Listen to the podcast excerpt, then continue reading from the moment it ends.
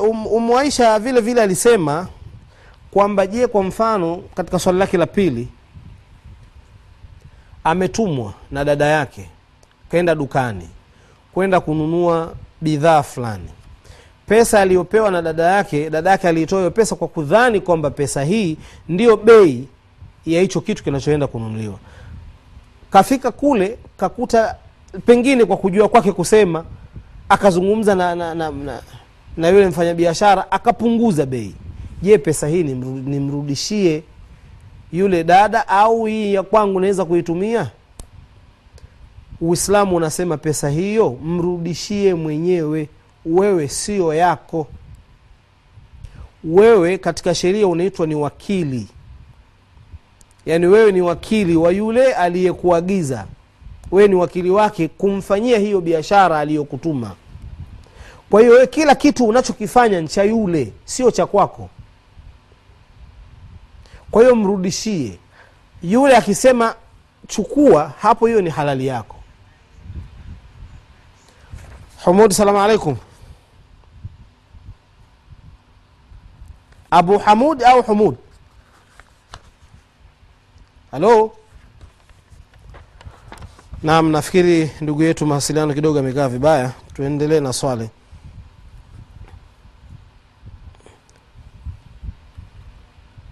ikiwa huyo aliyekupa pesa alishakuambia kabla wakati ndio unaenda kwa bwana mimi ninavyojua kitu hiki kinauzwa e, shilingi labda elfu kumi. Elfu kumi hii hapa. Ukipata chini ya elfu kumi hizo zitakazobaki ni za kwako. Alo hamudi salamu alaikum Waalaikum salam warahmatullahi wabarakatuh. Kaifa hali Sheikh? alhamdulillah karibu ndugu yangu Asante asante. Bana, Ni swali langu moja. naam Mimi swali langu kuhusu, unajua hapa Omani, nchi za Kiarabu, sio Omani peke yake, maanake nchi hizi za Kiarabu kuna magazeti haya ya Kiarabu. Kuna yeah, baadhi ya watu hutuma kama maelezo vile kwamba nimefiwa, ile azma, maanake kilio, mm. alafu chini kunakuwa kuna aya za Qur'ani. Haya magazeti huku kwetu mara nyingi baadhi ya watu hutumia kutandikia vyakula. Sasa nini, maanake pale kwenye ile azza chini inakuwa kuna aya ya Qur'ani pale. Mm. Sasa nini hukumu yake hii? Manake maana magazeti yanatandikiwa vyakula, watu wanakamata, wanafunga funga, wanatupa zubala kwenye mapipa ya takataka, na ile ni Qur'ani ile. Nini tuyafanye nini? Manake mmekuelewa abu hamudi naam, na swali jingine okay, sina swali. okay inshallah shukran Nashukuru sana. Allah Okay, barik fikum. asante, nashukuru. Ikiwa imetoka ruhusa kabla ndio unaenda sasa kwenda kununua kitu. Kwamba bana mimi bei naojua ni shilingi elfu kumi elfu kumi hii hapa. Ukipata chini ya hapo hiyo iliyobaki ni ya kwako. Hiyo ni halali yako ruhusa ishatoka ya mwenye mali. Lakini kama ruhusa hiyo haipo umefanya ujanja wako inabidi hiyo pesa uirudishe. Hivi ndivyo uislamu unavyosema hii ni mali ya mtu. Na mali ya mtu katika uislamu hailiwi ila kwa ridhaa yake. Hii ndio ndio msingi mkubwa wa, wa, wa unaohusu mali katika uislamu. Mali ya mtu hairuhusiwi kuliwa bila ridhaa yake. Hii ndio msingi mkubwa katika msingi katika misingi inaotawala swala zima la mali. Ama salatu ljanaiz au salatu ljanaza kuswaliwa baada la asri je inafaa? Swali lilisema swa, baada ya salatu lasri kuna swala nyingine inaweza kuswaliwa? Alafu mfano salatu ljanaiz baada ya salatu lasri kuswali sunna. Yani baada ya salatu lasri hakuna sunna nyingine ambayo inaruhusiwa kuswaliwa labda sunna yenye sababu maalum. Yani kuna sunna ambazo katika uislamu zimefundishwa zina sababu. Ikitokea sababu fulani kuna sunna fulani ya kuswali. Sasa hiyo sababu ikatokea baada ya lasri tutaiswali hiyo sunna kwa sababu sababu yake imepatikana. Lakini nje ya suna hizi zenye sababu hakuna sunna ya kuswaliwa. Lakini salatu ljanaza sio sunna. Salatu ljanaza ni faradh. Isipokuwa tu ni faradh kifaya. Kwa maana ni faradhi ambayo inawalazimu ina, ina umma wote akisimama mmoja wawili watatu wanaotosha. Wakisimama wanaotosha basi hiyo hiyo faradhi itakuwa waislamu wengine wote wameondoshewa dhima ya hiyo faradhi. Kwa hiyo salatu ljanaza sio sunna ni faradhi. Kwa hiyo kuswaliwa baada ya laasri hakuna tatizo lolote. Isipokuwa sasa mzozo uliopo ni masala ya kwa nini mtu amefariki kabla ya salatu lasri halafu acheleweshwe mpaka baada ya salatu lasri ndio aswaliwe? Dangu zara salamu alaikum swali la mwisho hasan Waalaikum salam warahmatullahi wabarakatu. naam. Shekhe, mi swala langu. ndio. Mie naishi hapa Omani. Naam. Na ndugu zangu kutoka Afrika walikuja, kazani zangu, watoto wa miangu. ndio ipunguze sauti nakusikia Dawa zahara eh. Sasa yule ndugu yangu alipokuja huku, ikabidi aletwe kwangu nikae naye mie ndio mi nikampokea vizuri kwa sababu ni ndugu yangu, walipatwa na matatizo huku, ikabidi nimchukue ili kufanya kutengeneza undugu naam basi. Badili ya kufanya wema, ule wema wangu ukanichongea. Mhm, vipi? Yule ndugu yangu ikawa kageuka kawa mke mwenzangu. subhanallah.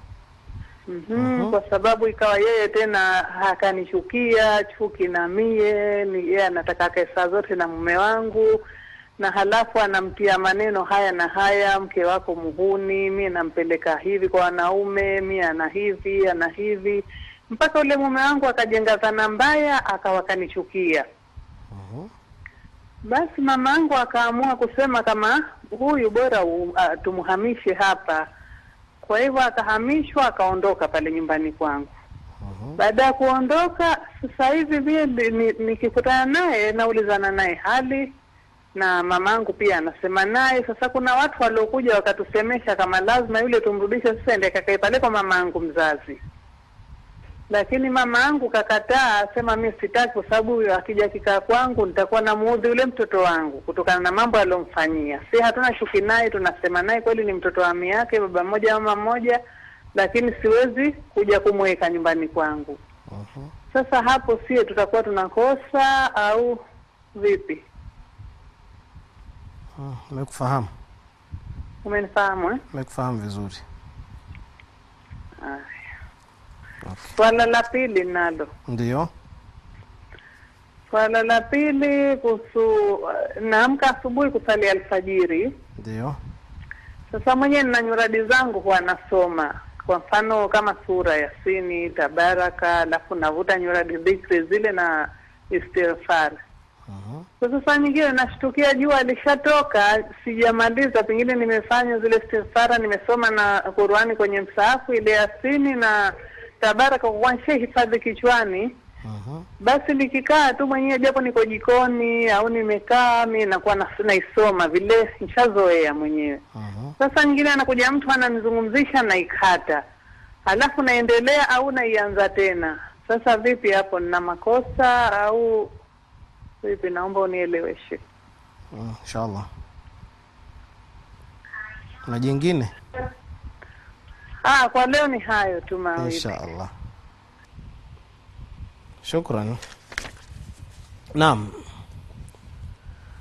Kwa hiyo tunazungumzia sehemu yenye utata katika salatul janaza kwamba ile sehemu ya kwamba mtu anafariki asubuhi anawekwa adhuhuri inapita mpaka inaingia la asiri ndio baada ya salatu la asri ndio anakuja kuswaliwa. Kwa nini anacheleweshwa? Kwa nini mpaka acheleweshwe mpaka baada ya lasri nafikiri hapa ndio baadhi ya, ya watu wakaona kwamba maiti haiswaliwi baada ya alasri lakini si kwamba katika sheria maiti haswaliwi baada ya alasri maiti atakiwa aswaliwe taimu yoyote atakapofariki. Kwa maana akishafariki maandalizi yale ataka, e, muda utakao utakaochukua maandalizi. Maandalizi yakikamilika tu anaswaliwa taimu yoyote hili anaswaliwa anakwenda kuzikwa. Sasa hii kucheleweshwa mpaka ika- ikaingia alasiri ikaswaliwa alasiri alafu ndio aswaliwe. Kwa nini? Na hapa kuna kuna mafundisho mengine. Mafundisho hapa sio kwamba maiti asiswaliwe baada mafundisho yaliyoko hapa mtu akifariki asicheleweshwe kuzikwa mtu kafariki jana asubuhi kwanza arudishwe hospitali kwanza akakae. Halafu kesho ndio azikwe tena baada ya asri ndio, ndio anaswaliwa. Kwa nini? Kwa hiyo utata uko hapa lakini utata kwa maana kwamba mtu amefariki kwa mfano saa tisa na nusu kwa kule kwetu afrika mashariki. Ile maandalizi maandalizi kumuosha mpaka kuja kutengeneza ile ile, ile nguo yake mpaka tunafikia hatua kwamba tumemaliza tunataka kumswalia alasiri watu washaswali. Anaswaliwa hakuna tatizo lolote. Lakini kwa nini acheleweshwe makusudi mpaka baada ya laasiri hapa ndio kwenye swali. Naam. Ndugu yangu abu abdallah yeye anasema hapa kwetu kuna islamic bank ambazo watu wanatumia kuchukua mikopo ya nyumba au magari na, na mifano mingine. Kwa mfano anasema kwamba mtu anakwenda benki ye kun, anataka mkopo wa nyumba. Anasema kuna nyumba yeye anaijua bei yake. Nyumba inauzwa labda milioni kumi eh. anaenda kuzungumza na benki. Benki wanakwenda kuinunua ile nyumba kwa bei hiyo elfu kumi au milioni kumi. Halafu wanamu, ana, ana, ana, anampa hu, wanampa huyu bwana huyu bwana atalipa kwa njia ya taratibu lakini atalipa milioni ishirini. Sasa nini hukumu yake? Mbona kama kuna ziada hapa? Hii sio riba? Huu ndio ujumla wa yani mukhtasari wa, wa swali lake. Na je hii kuna, kuna tofauti gani na ile mtu kwenda kukopa milioni ishirini akarudisha milioni ishirini na tano au akarudisha milioni ishirini na mbili? Tofauti iko wapi? Ndugu yangu abu abdallah kwanza ifahamike kwamba benki za kiislamu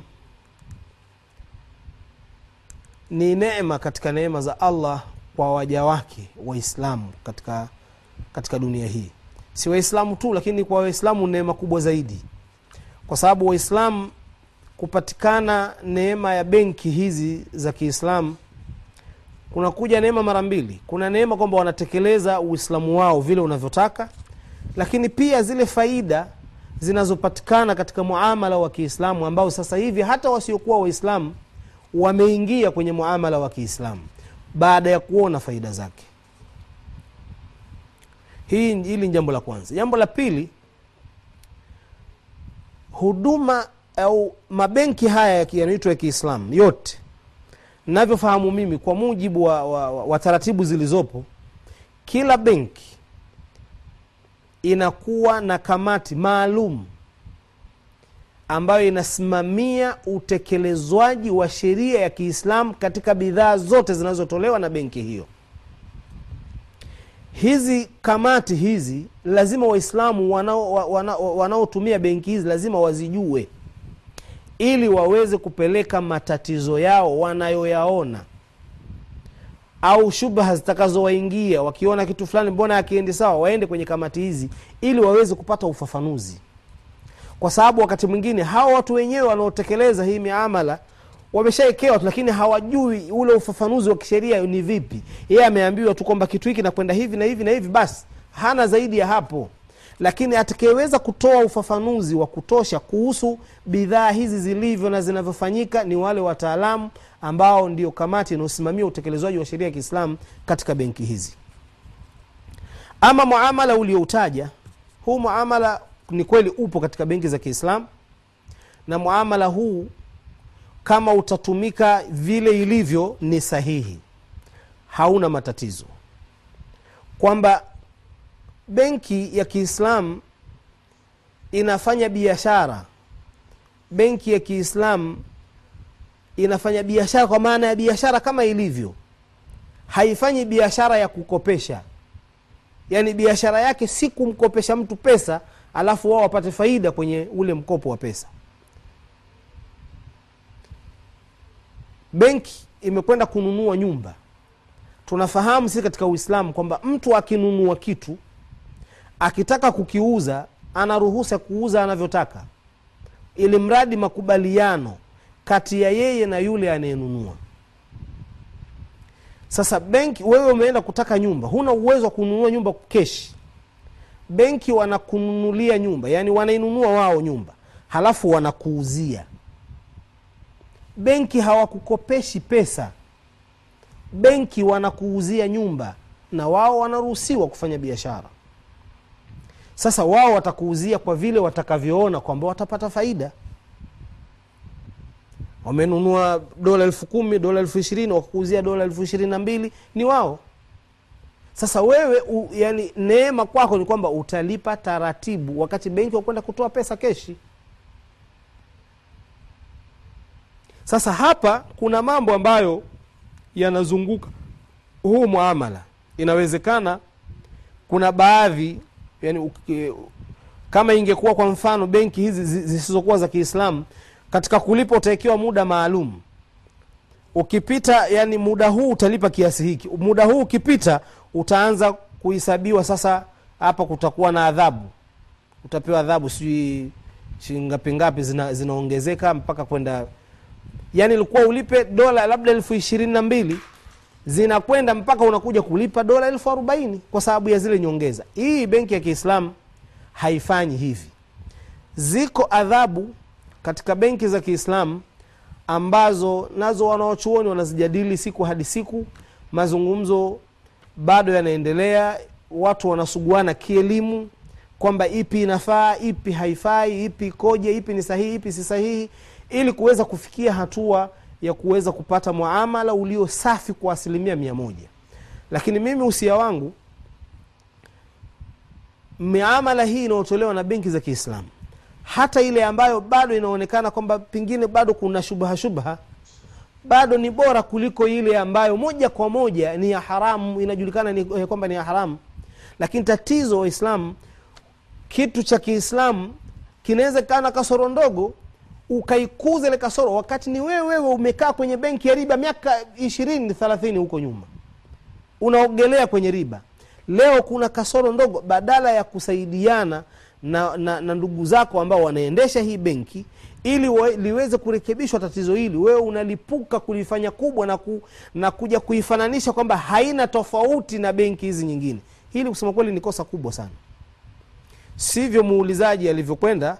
Najua muulizaji alitaka kufahamu kwamba ni sahihi ama si sahihi lakini mimi nafahamu baadhi ya, ya, ya, ya, ya ndugu zetu wamefikia hatua ya kuzifananisha kwamba benki hizi hazina tofauti yote na benki hizi. Hii kwa sababu itakuwa ni hasara kubwa sana waislamu kufikia kudhani vitu kama hivi kwa hiyo ndugu yangu muamala huo ni sahihi kama utapelekwa katika njia yake iliyokuwa sahihi.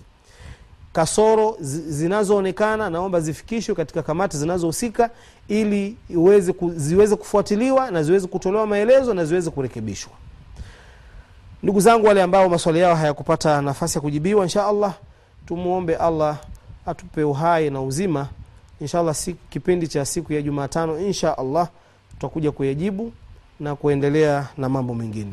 Tumwombe allah subhanahu wataala ayajalie haya tuliyoyasema katika mizani za amali zetu njema atusamehe yale tuliyoyakosea awape nguvu viongozi wa kiislamu wanaosimamia taasisi za kiislamu zikiwemo taasisi za, za habari ili ziweze kufanya mat, ma, majukumu yao vizuri ili neema kwa waislamu iweze kuenea na allah subhanahu wataala awape waislamu wote kila wanachokihitaji wagonjwa wapone wenye wasiokuwa na kazi wapate kazi wenye kazi allah subhanahu wataala wathibitishe katika kazi zao awape riziki za halali. Hadha wassalamu alaikum warahmatullahi wabarakatuh